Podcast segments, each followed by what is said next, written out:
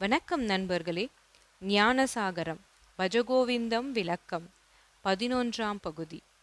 மாகுரு தனஜன யௌவன கர்வம் ஹரதி நிமேஷாத் கால சர்வம்.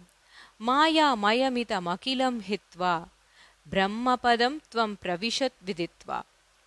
சொடுக்கில் மறையும் செல்வம் இளமை மிடுக்கும் இதனை உலம் வைப்பாய்னி விடுபடு உலகம் பொய்யனர் உணர்ந்திடு. உன்னுள் பிரம்மன் உள்ளதை அறிந்திடு. நான் பணக்காரன் எனக்கு சுற்றத்தார் இருக்கின்றனர். நான் இளமை மிகுந்தவன் என்ற வகையில் கருவப்படாதே. ஒரே நிமிடத்தில் காலம் இவற்றையெல்லாம் கொண்டு போய்விடும். இந்த உலகமெல்லாம் பொய்க்காட்சி. பிரம்மமே உண்மையானது என்று நீயே பிரம்மமாக ஆகிவிடு.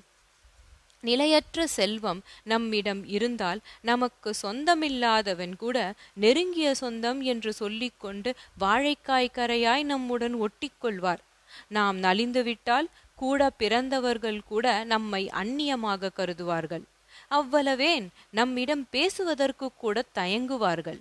ஏதாகினும் உதவி கேட்டு விடுவோமோ என நம்மை விட்டு விலகி ஓடிவிடுவார்கள். இவர்கள் யாவரும் அற்ற குலத்தில் அருநீர் பறவை போல்வார்.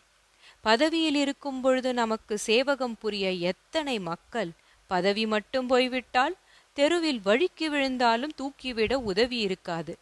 சினிமாவில் சில ஆண்டுகள் முன் அழகாக வலம் வந்தவர்கள் ரசிகர்களால் கோயில்கள் கட்டப்பெற்றவர்களின் இன்றைய நிலை யாது? அவர்கள் தனியாக தெருவில் செல்லும் பொழுது கூட பேசுவதற்கு ஆள் இல்லையே. ஆகவே பணம் சுற்றம் அழகு இளமை இவை யாவும் மின்னலினைப் போன்று நொடியில் மறையக்கூடியவை. இவை யாவும் செல்வங்கள் அல்ல.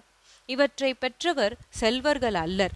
எவன் உன்னத குணங்களினால் பரம்பொருளின் கருணையை பெற்றுள்ளானோ அவன் செல்வந்தன். எவன் இறைபக்தியில் ஒன்றி இறையருளை பெற்ற சான்றோர்களை துணையாக பெற்றுள்ளானோ அவன் சொந்தம் சுற்றம் மிக பெற்றவன். எவன் மனதில் அன்பு பாசம் கருணை நியதி நீதி ஆட்சி செய்கின்றனவோ அவனே இளமையன் அழகன்.